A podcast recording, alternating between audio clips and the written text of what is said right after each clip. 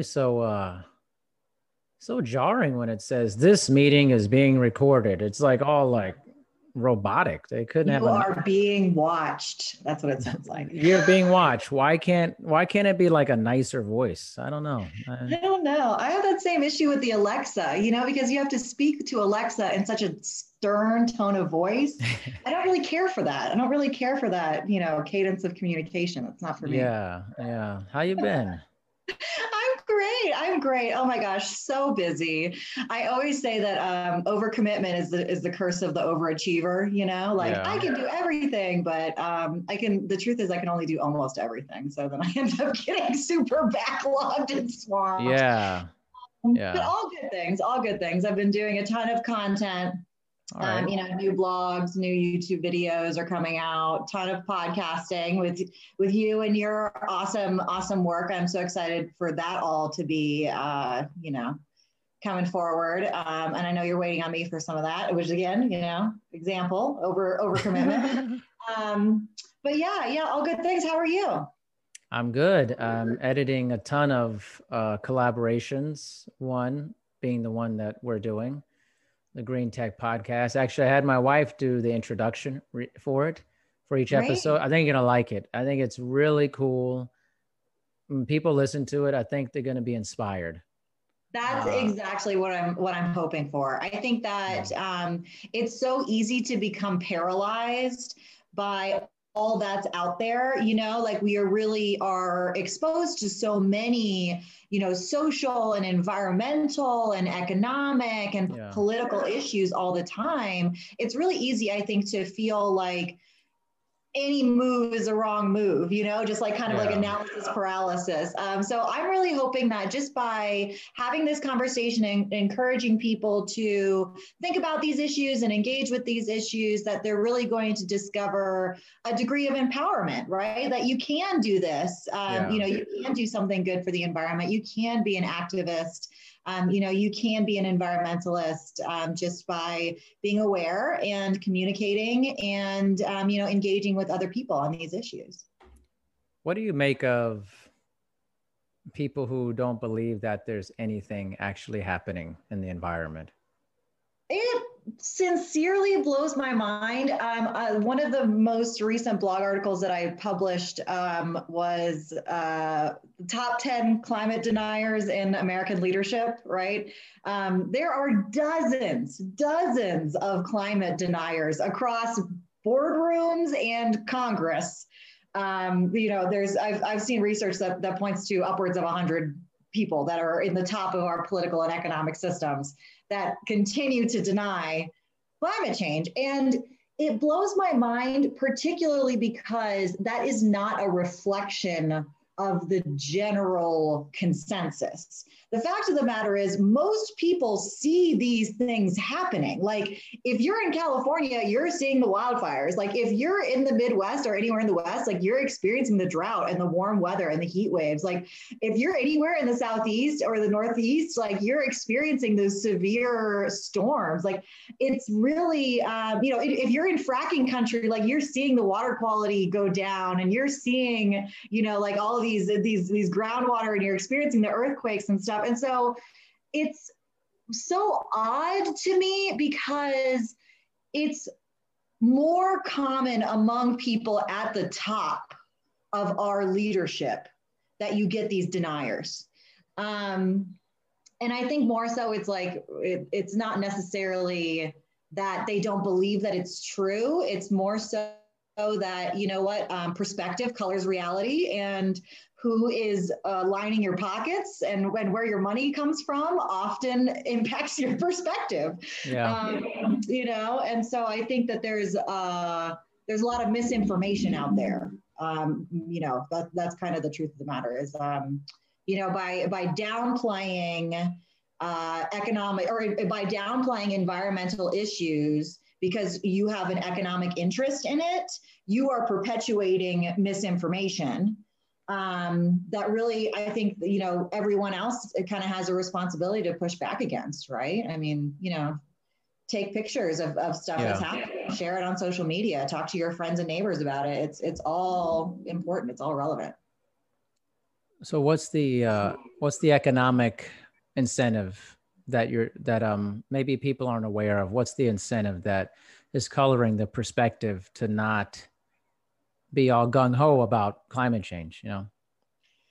Sure. So the sources of climate change are everywhere, but they are kind of consolidated into three main categories. There is the our energy infrastructure, you know, where we get our electricity um, and you know fuels for home heating and, and things like that.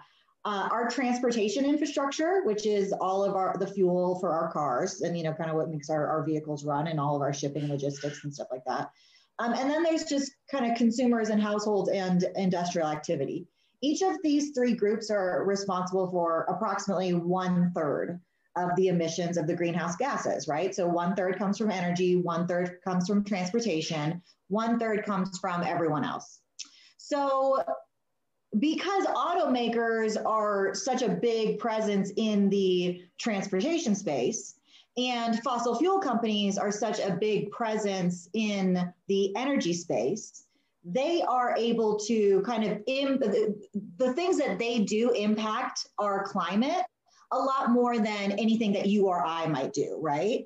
So um, essentially, it's an issue of they want to continue business as usual because change is expensive. If all of a sudden you have to shift to accommodate stricter emission standards, you're going to have to update your engineering specifications. You're going to have to redesign some things in your vehicles. You're going to have to change things around that uh, in, in a manner that is going to be costly and expensive. And you know, it's it's less expensive. It's cheaper um, to just kind of continue um, with with business as usual, right? Not not adapt and not change. So even though we are all contributing in a tiny, tiny, tiny way to climate change, just because you know we're driving around in our cars and we're you know using our energy and, and all this it's really the people that are at the very top of the fossil fuel industry at the very top of the transportation industry um, that kind of have a vested interest in making sure that nothing changes no that makes sense what do you make of the uh increase in electric cars you know i just recently saw that i maybe i'm wrong gm is looking by 2035 to have all electric cars, no gas cars for that. I mean, it seems like a step in the right direction. Totally. And so this is also kind of, you know, building on your last question and, you know, kind of like the, the observation of business as usual and, and adapting to change. So there has been uh, a great deal of political uncertainty over the past couple of administrations, right? Um, you know, the 2016 election, I think, was a surprise to many people. And um, the sudden policy changes that we saw as a result, particularly with respect to, you know, the environment and emission standards and things like that, um, really kind of took the industry by surprise. Um, and so as a result, um, there has been kind of a, a, a, little bit of uncertainty in what to do to respond to that. And so, what a lot of automakers have chosen to do is instead of uh, leaning into the Trump era expansion of, uh, you know, sort of economic interests over environmental policy and kind of the, the responding to the limitations in, in environmental laws and policies during the Trump administration by doing more polluting, they just kind of saw the writing on the wall that this is not going to be able to continue. And so a lot of these electric vehicles were started in order to comply with Obama era policies. Um, you know, there was an update in the emission standards that required fleet wide average fuel efficiency to ratchet up substantially um, over the, the next years and, and decades to the point where each automaker was required to meet a minimum um, mile per gallon on average if you took the average mile per gallon of every single vehicle they offer in their fleet, right? So that way they could still build big SUVs, big diesel vehicles, you know, things that, you know, do consume a lot of fuels, but if they also offer a completely electric vehicle, that throws a zero mile per gallon into the average. And so that's a way that they're able to comply with uh, you know, these Obama era standards. Um, and essentially, instead of abandoning these programs, uh, when there was a shift, which is actually kind of what happened. There's a there's an interesting documentary made, gosh, decades ago at this point, um, called "Who Killed the Electric Car," um, and it was a little bit about you know there, there's some early innovation in electric vehicles year decades ago, back when you and I were were kiddos. Um, and they were essentially snatched off the market, um, you know, for all sorts of sort of like political and economic reasons, not because of technological um, limitations. And so essentially, uh, these political and economic uh, incentives returned under the Obama era. The electric vehicle programs, you know, started up again. They became very popular.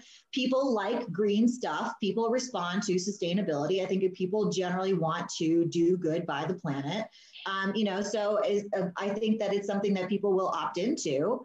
Uh, you know, as consumers, you know, so they're popular. Um, you know, there's a lot of reasons for the suppliers to or you know the, the, the auto suppliers to continue to make electric vehicles just to compete um, you know to be able to compete with the likes of tesla and honda and toyota um, and uh, yeah i think that we're going to continue to see a lot of of innovation in that space but with that said um, everything cuts both ways and uh, there are kind of accumulating issues with respect to battery technology especially uh, e-waste and sort of the, the mining processes that are necessary to create um, you know, like kind of these like complex machines that re- rely on, you know, rare earth minerals like beryllium and, and, platinum and palladium and gold and, and stuff like that. So, um, you know, it really just goes to show that there is no, uh, there's no silver bullet, right? You know, this is really a conversation that's worth having because there's a lot of discussion to be had. Um, you know, electric vehicles uh, are not always the answer for everyone. I will tell you that I did purchase a vehicle last year and I did not opt for an electric vehicle. I got uh, a diesel, I got an eco diesel. Um, because I, you know, needed to be able to tow stuff. I needed to be able to, you know, I, for all sorts of reasons, I couldn't, you know, purchase an electric vehicle, but I was still able to get something that, um, you know, was like efficient, more efficient, and still, you know, got me from from point A to point B. So, you know, it's interesting. Uh, I'm thinking about electric vehicles. I don't know, it just came to mind. I have a Tesla. I bought one like a year and a half ago and I love it. I like literally, it's like the best thing ever. Well, everybody loves the Tessie, man. We the all best. love the Tessie. We all want to be whipping around the Tessie. It's, it's true. literally the best. I like, it's crazy amazing. And, uh, you know, that is zero emissions and stuff. It's incredible. And I wonder, but it's what's interesting is, um, you kind of meet this resistance sometimes because then you have people who like they're very much into um, resisting electric cars or and being very pro gasoline cars. Now, and so this is kind of a larger conversation for a, a bigger topic of kind of disinformation or lack of knowledge about green technology.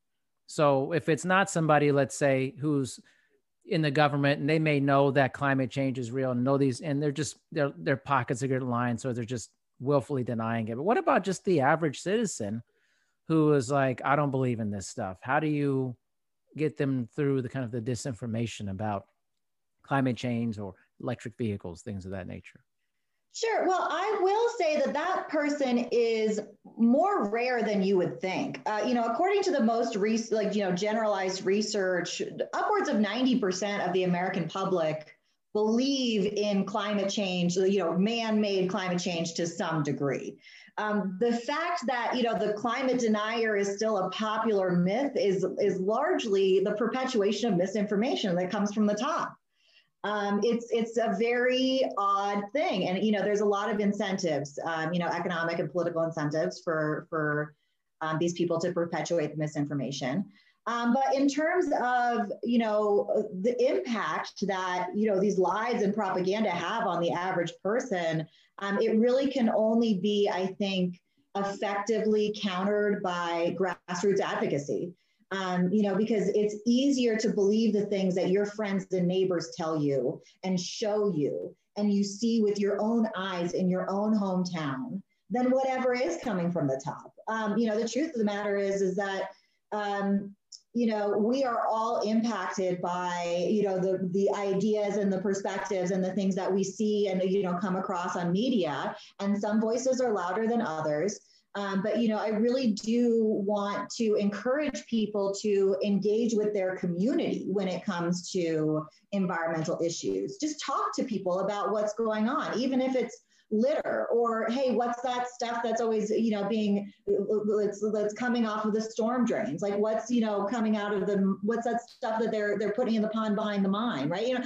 just ask just be curious take pictures share on your on your social um, you know and and engage because uh, there is unfortunately not a lot of trust to be had in the people that are at the top of our systems that are really meant to be kind of protecting our natural resources like that. yeah, actually, I I think it's a good point because a lot of the kind of progressive things like uh, electric vehicles or you know ideas related to drug use and more th- whatever generally those things get on ballots by people in different states that say hey i think this should be changed and that if you're waiting for the government to become more aligned with the ideas behind this, you're probably going to be waiting for a really long time, like a really, really long time. It's just like a sludge factory of yeah. movement, you know? Yeah. Um, and the United States has actually pretty good environmental laws relative to what you get on the global scale. Um, we have a system of environmental laws that you know specifically protect our air our water our underground resources our you know our soil you know from from waste and, and toxic con- contamination and things like that but um, all of these national environmental laws were passed in a single decade. They were all passed during the 1970s, during the decade of the 1970s. And they were passed in response to a counterculture that rose up uh, surrounding these issues, right? You know, when they were seeing litter and pollution as a result of you know our booming post-war economy for the first time. Um, they said they saw something and they said something. And that did eventually elicit a reaction um, from the top because ultimately as much as you know politicians and people uh, you know in the boardrooms are beholden to cash money um, you know, the people that we have elected to lead us are there because we put them there.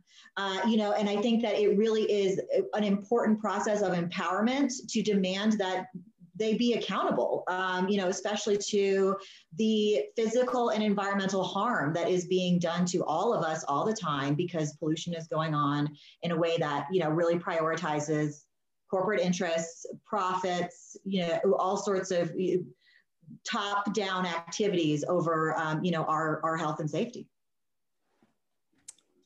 Yeah i mean it's, it's interesting that you say that there's so many laws related to that's interesting. Where is the majority of let's say the pollution or the damage from our environment coming from on a global scale? Is there certain parts of the world where that is more prevalent? Less laws? Take me through that a little bit Oh, yeah. So there are some villains in the story of, of, of climate change. There are certainly um, some organizations and some entities that are more responsible for things like the Pacific garbage patch, uh, you know, than, than others. Um, you know, to name names, right? You know, to un, un, unapologetically, sorry, not sorry, name names. Uh, Coca Cola is up there for plastic pollution, right? You wander around any place that is littered, you look hard enough, you will find a product that it was made by Coca Cola. Uh, Dixie Cup is up there too, right? You know, these are just kind of like, you know, plain Jane consumer product companies that end up, you know, they, they just have no concern with, with end of life for their, for their packaging, right? It just goes wherever it goes um, and then it becomes our problem. Um, climate change and hazardous pollution, it is actually, um, it's good old Uncle Sam. It's, it's actually the government itself, uh, predominantly through military action. Um, the Department of Defense and, and national security related activities are largely exempt from the parameters and, and impositions required by the environmental laws that apply to other government activities and uh, private activities. So, uh, believe it or not, the the government itself is actually doing a lot of the polluting that it's responsible um, for for protecting us from. Um, and then otherwise, like I said, you know, the fossil fuel companies are, are up there as well. Um, you know, anyone who's just in a in a in a hazardous industry that, that involves hazardous substances, you know, like um, crude oil, refineries, you know, chemical chemical plants, things like that. Wow, I didn't know that. That's pretty surprising, actually. But um, I wanted to also make this kind of this episode a little bit about as we transition here, just about what we're working on together too. Kind of a preview for this is this Be Decent Green Tech podcast series. It's coming through, um, you know, my podcast. Give a little preview of what you're talking about and what people can expect. Sure. So um, be Decent is all about environmental empowerment in the age of activism 2.0. I really want people to know that when they snap a picture and write a caption and share it on their social media or through whatever digital communication they use, um, that's important and that is helpful. You are creating not only advocacy for important environmental issues that are affecting you and your community and sharing that information with your friends and your followers, the people that are affected the most. Um, even if you only have a, a, dozen, right, they're most likely your neighbors and your family members and the people that are also impacted by these things that you're observing in your community. Um, but also that it's it's environmental data that uh, is very, very helpful for people that are way, way, way up there in the tech industry, innovators, groundbreakers, disruptors that are using advanced technologies, things like artificial intelligence, machine learning, blockchain, uh, the Internet of Things, right, which is this very cool little shorthand that we use to refer to all of the smart digital devices that we have that are growing into this like increasingly distributed network of, of, of tiny, tiny, tiny computers everywhere. Um, and so, yeah, while all of us are just being more engaged and being decent, right? You know, with the the the, the devices that we have at our disposal, whether that's a smartwatch or a smartphone or a smart home device or whatever we happen to interact with you know just be engaging with that from an environmental mindset. And you know knowing that what you do um, does have an impact positively on your local environment. Um, but also hey there's some really really really cool things happening in green tech. Um, i'm talking like oh my gosh, um, e waste reactors that can take your Tesla once it's at the end of life. And instead of making it, you know, scrap that's dangerous and, you know, polluting, 70% uh, of our e waste is exported, right? So we basically just dump it on developing countries. Mm-hmm. It's tragic. Um, instead of doing that, they can actually now put it into a reactor it's an IoT device that you know, Internet of Things device that's you know uses AI and uses like all this like kind of like advanced engineering and computing, uh, and they can recover 100% of the gold, the platinum, the rare minerals in those e-waste bits, uh, and safely disposing of all of the hazardous substances, right? In a in, in a little in a little gadget. Isn't that cool? That's amazing. Cool. Yeah, that's actually amazing. Yeah.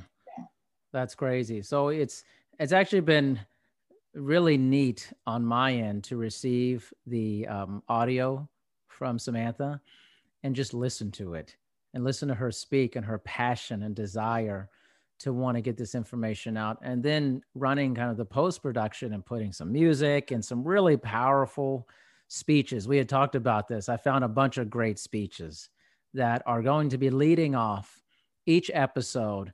And I think these speeches are going to be extremely powerful when you hear them. The first one I'm really excited about. It's like the intro um, for the whole series. I was telling Samantha the other day, I finished it. It's all done, the first one. And I think people are going to love the introduction, which is, um, I'm going to keep it a surprise. It's really cool but it's gonna like make a lot of sense and then just the the second intro and then music going into Samantha doing her thing. It's going to be very inspiring. And I think you have an opportunity over seven weeks to learn a crazy amount of information about green technology and solutions to our environmental issues. Not just talking about. It. A lot of people talk about it, but they don't provide solutions, tangibles. This is going to be about solutions. So um, I'm excited for everybody to check it out. And Samantha is very gracious to be part of this project. I appreciate working with you on this. Likewise, Dr. D, I have been having a blast. I really love talking with you and I love having the opportunity to share um, all of the things that I have had the wonderful occasion to learn myself because I am kind of constantly blowing people's minds with these little mm-hmm. gadgets and these little green tech tidbits.